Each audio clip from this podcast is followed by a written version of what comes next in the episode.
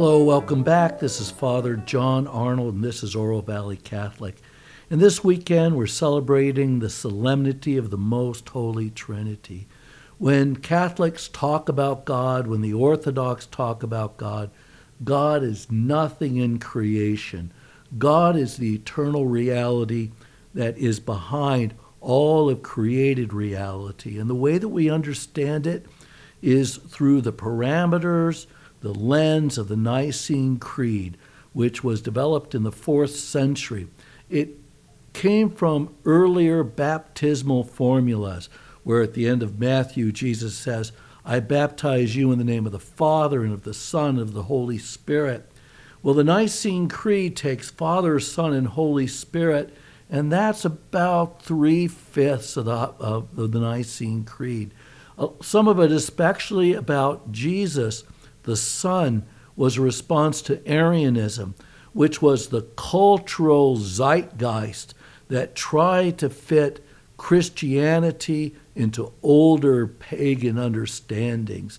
So there was a Uranian god who's the father, Jesus, who is the first creature, like Zeus was a creature, and then not a lot of room for the Holy Spirit. But the fathers at the Nicaea would have nothing to do with it and Arius was condemned. And so, why do we say the Nicene Creed at every Mass? Why have we been doing this for the better part of 16 to 17 centuries? It's because it reminds us that God is the other. God is the reality behind all of creation. And so, this Oro Valley Catholic, we're going to talk about the Nicene Creed, the nature of God, and what it means to believe in God. Stay tuned for more.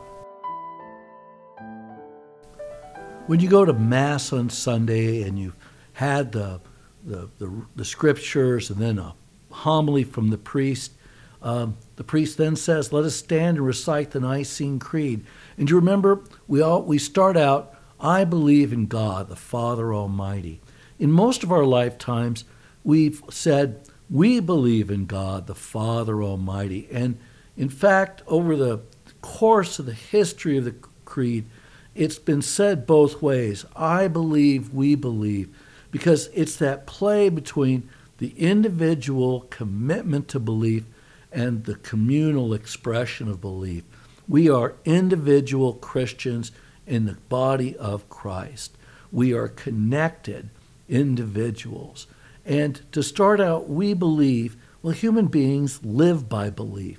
You know, we live in a time where science has kind of taken a disproportionate place in human understanding. I thought that the recent, uh, well, we're still going through it, the, the COVID uh, 19 uh, plague. Uh, the idea is people say, follow the science, follow the science. But you know, when science and people claiming that they're following the science are giving you diametrically opposed understandings of masks and vaccines and mRNA vaccines, all of this, this deluge of the so called certainty of science, what it made clear was that science is about experience. Science is about an empirical understanding of reality.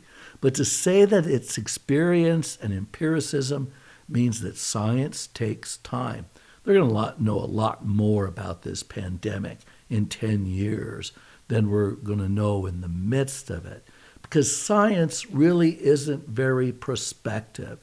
Science can talk about probabilities, um, but a probability is always a belief. And so when we think of science or people talk to us about science, so much of science is really just interpretation of what empirical reality means. It's a logical understanding, a deduction or an inference from experience that tells us perhaps the best way to deal with some material need that we have, whether it's a, a vaccine helping us with this contagion of the COVID 19 uh, virus, or uh, something about uh, the nature of the beginning of the universe. It's all based on um, observation experience, but it's always open by its terms to revision. But religion is something different than science or philosophy. If science is experience and philosophy is an intellectual interpretation of experience, religion is about meaning. Religion is about purpose in life. Science can't really give you purpose in life. Philosophy, even the greatest philosophers, there's just a point where reason can take you only so far. Religion is about what we believe we understand about reality that goes beyond science and philosophy. As a result, religion is super rational. Religion, faith, and reason taking us beyond where reason alone can go. It's not infra rational, that is, sub uh, a sub science or sub philosophy. So, for instance, a religion that would say, well, if the Bible says it's seven days of creation, I don't care what science says. See, that's faith working against reason. It's faith working against experience. This is not authentic Christian faith. This is fundamentalism. Fundamentalism can be a part of some scientific atheist. It can also be one of the features of Christianity. But it's sub rational, infra rational, because it doesn't understand the proper role of science and philosophy and religion. Science tells us about material reality. Philosophy, whatever guise it comes to us, is an interpretation of how we understand empirical reality. And religion is about purpose and meaning. Really, in life, there's only three arguments you can have one's about the way things are, the second about what it means, and the third is what do we do about it? And religion is very much what we do about it. So, arguments and religion, arguments help, but arguments are never dispositive about religion. You know, uh, St. John Henry Newman talked about the illative sense, and the illative sense is there is no one reason I believe that Jesus rose from the dead. It's really any number of reasons, and it's experience, and it's the witness of saints and the church and my parents to try to nail it down and treat re- the religious instinct as if it was a scientific experience really confuses ways of knowing. You know, it's interesting. Science works on belief also. I mean, how many times do people go back and redo all the experiments that have brought our great scientists where they are uh, in the present? Science always just builds on the previous generations. Interestingly enough, religion and morality really doesn't.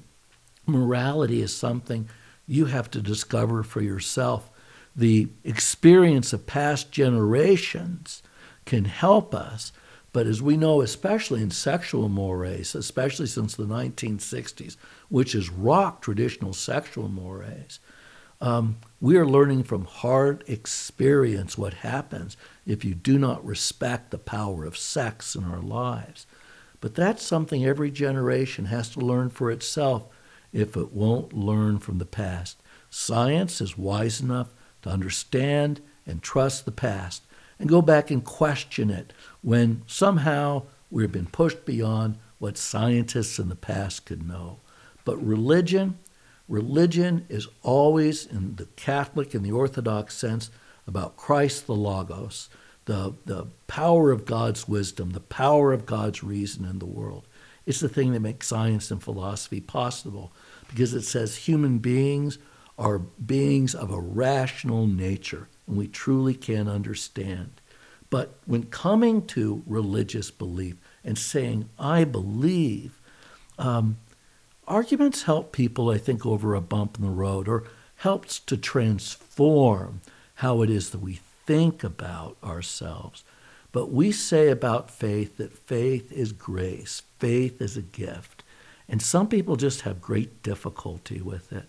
Um, I came from a family where our parents were just gifted with faith, and it made it parents who actually lived it and understood it made it so much easier to believe.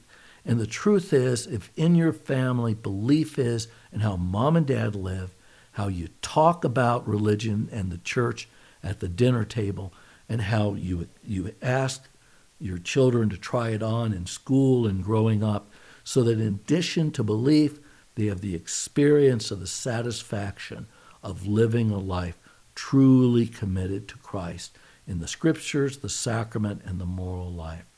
So the creed is about how we understand the God that has called us to follow him Father, Son, and Holy Spirit.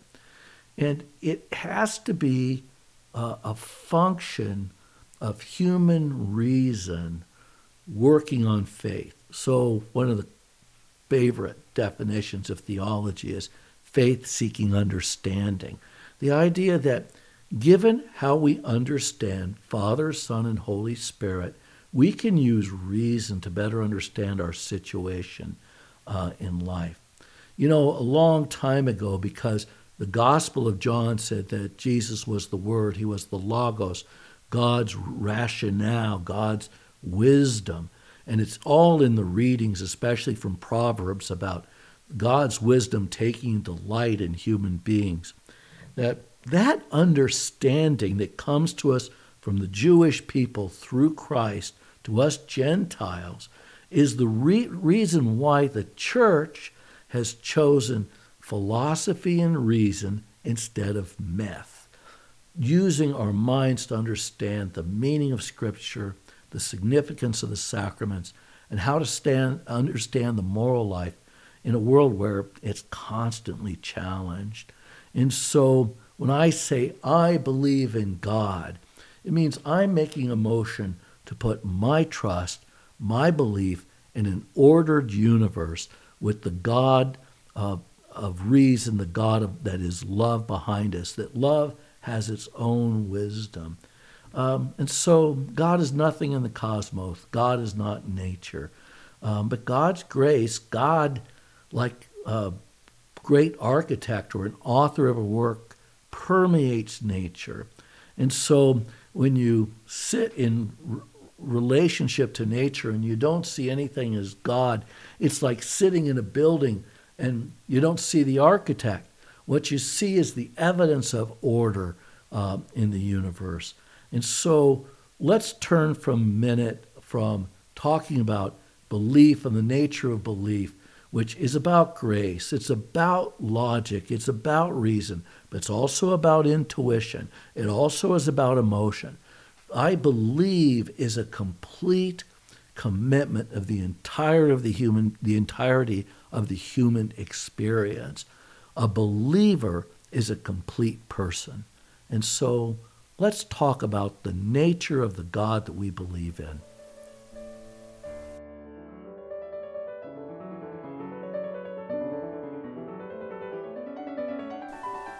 I don't know if you remember a movie, a Woody Allen movie called Annie Hall, and one of the early scenes is little Woody Allen with all his puffy hair sitting at a desk in class where the teacher is talking about how the entire universe will burn out someday. All the suns will implode. It'll be nothing but a black hole. And you could see this clearly traumatized little boy tells his mom, I'm not doing my homework anymore because the world's coming to an end. And what it was was the experience of the power of death. That death doesn't just come for each of us individually, but death comes for all of reality. And Thomas Aquinas would say is the entire universe is contingent. It doesn't explain itself. Something must keep the universe in existence, and that something we call God. What it means to be ipsum esse subsistens, the act of being in itself.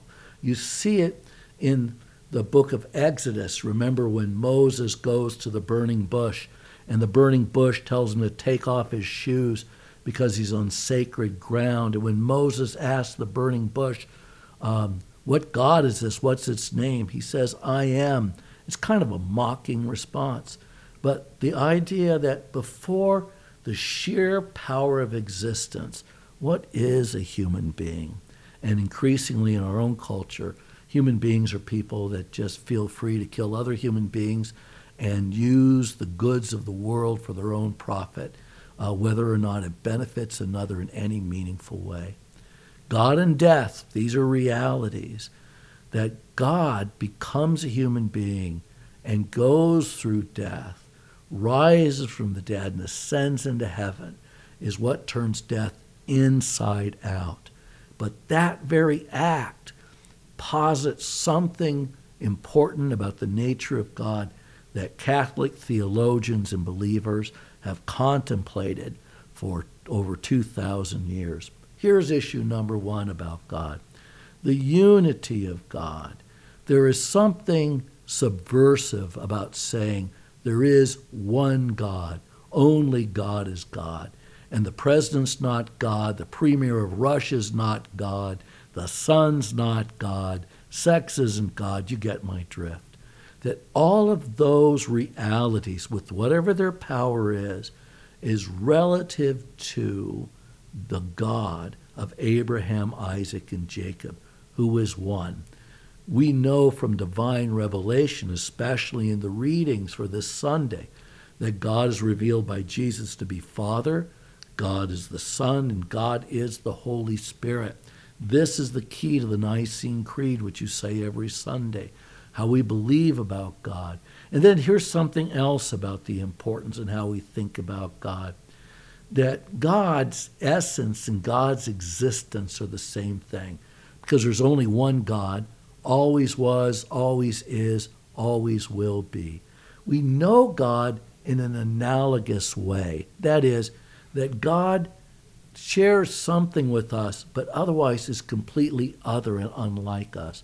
If you were to say you knew God in a univocal or a univocal way, you'd think God was like the top being in created reality.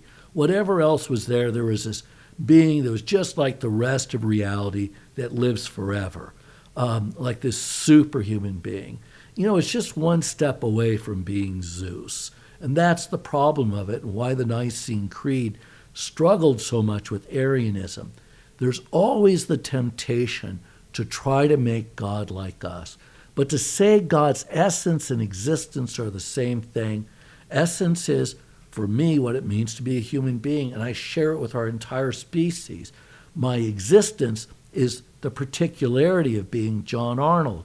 But what if, with the being that we call God, the actual, who's not really a being, but what it actually means to be, when what his genus is just God and his existence is just God? He's not an example of a God. He is the only God.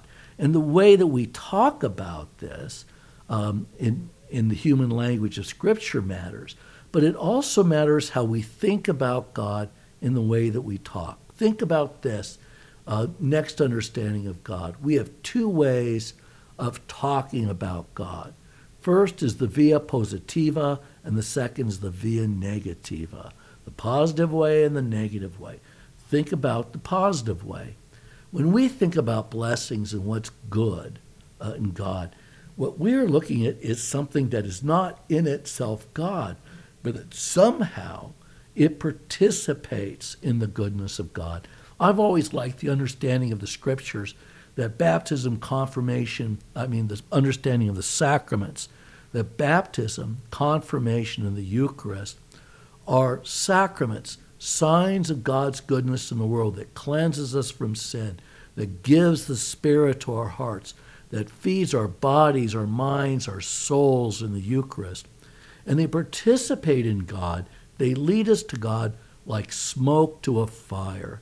That is, it is something that God causes to happen in this world.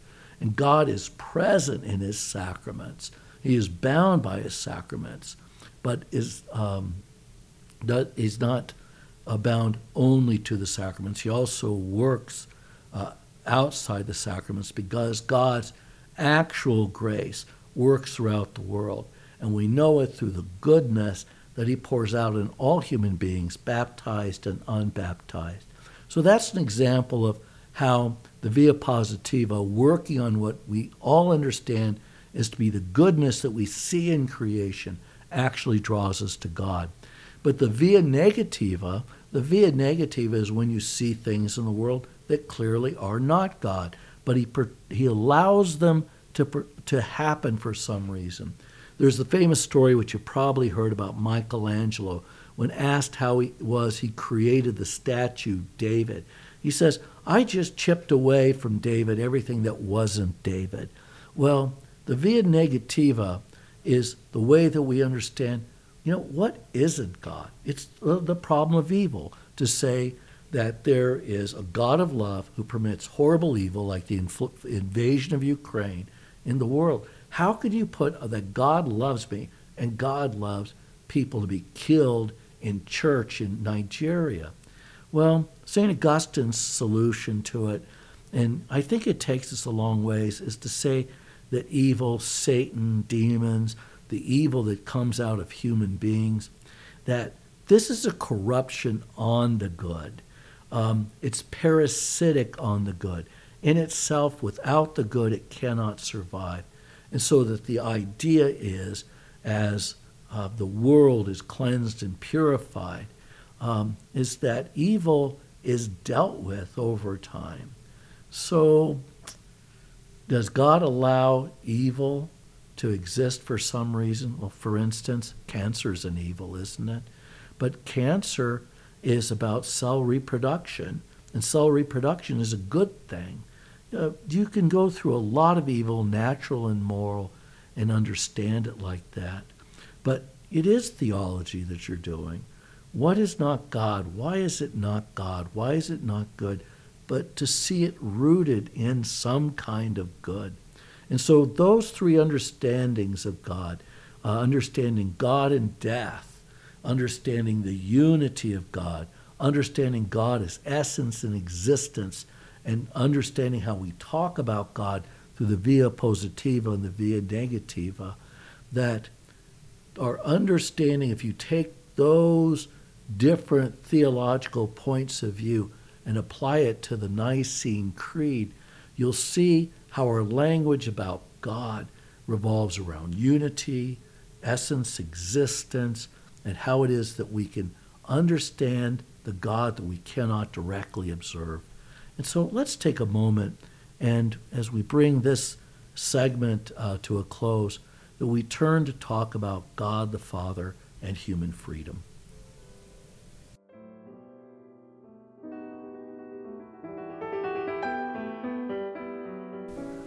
God the Father, we believe in God, the Father Almighty, creator of heaven and earth, things seen and unseen, the visible and the invisible. Creates angels, he creates the human person, he creates the what the world we see and the world that we don't see. But why does he do, do all of it? Well, if you've been around the Catholic Church very long, you know the reason God creates anything is out of love, because creation can't in itself add anything to God. Um, why do parents who love each other, moms and dads, want babies? There's just something beautiful about sharing your life uh, with children. It can also punch every button you have, and it can also just get, bring you incredible joy and also suffering because you enter into the love that's in the heart of creation. So creation adds nothing to God. And when mom and dad add children to creation, they're really adding to God the Father because parents don't own children. Um, children are made for God.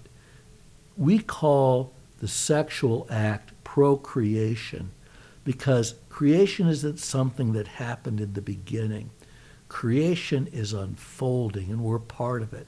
It's why understanding that sex is for participating in God's creative plan. And it takes love and cooperation between a man and a woman to do that because it emulates the love of the Trinity, which we celebrate today the love of spouse for spouse, father for wife, hus- a husband for wife, father for mother, father and mother for child. You see the image of triune love in, in the family. To say that sex is for procreation is to say that sex has a telos, that is a purpose. There's a point to it. And it's not just for entertaining ourselves.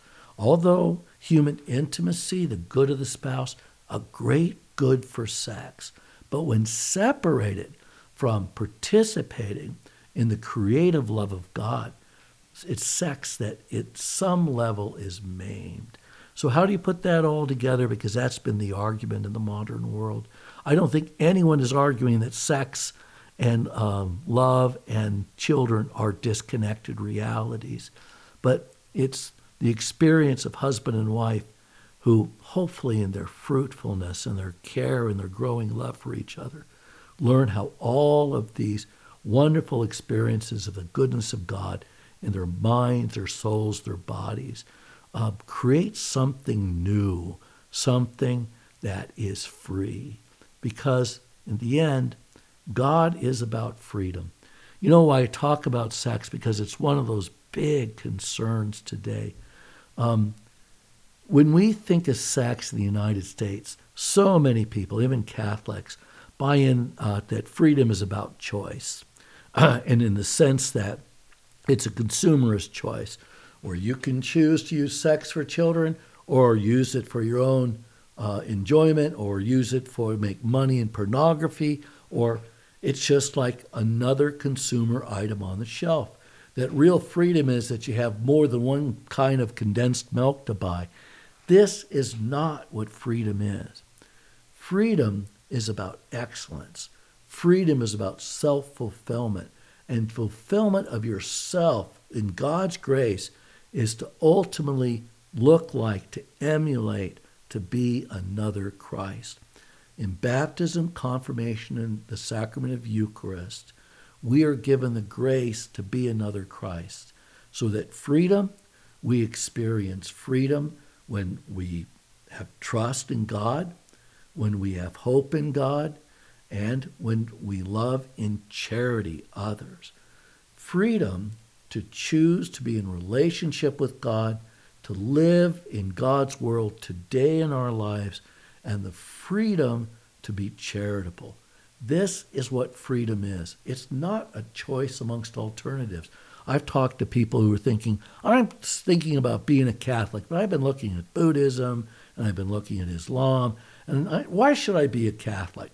Like I'm a salesman for, um, for what option you should take. And what I always invariably say is, is that the only thing Catholicism has to offer you is reality. Uh, this is who you are and who you're made to be. You can either respond to God or not. Um, this, this is the sacraments, these are the scriptures, and this is what you need to be to be fully human, to be fully yourself. Because in the end, that's what freedom is it's being who God made you to be.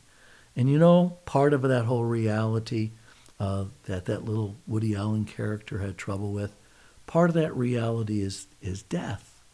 That uh, our lives, like a work of art, have a beginning and end and it's they're given it's given boundaries because we're not God.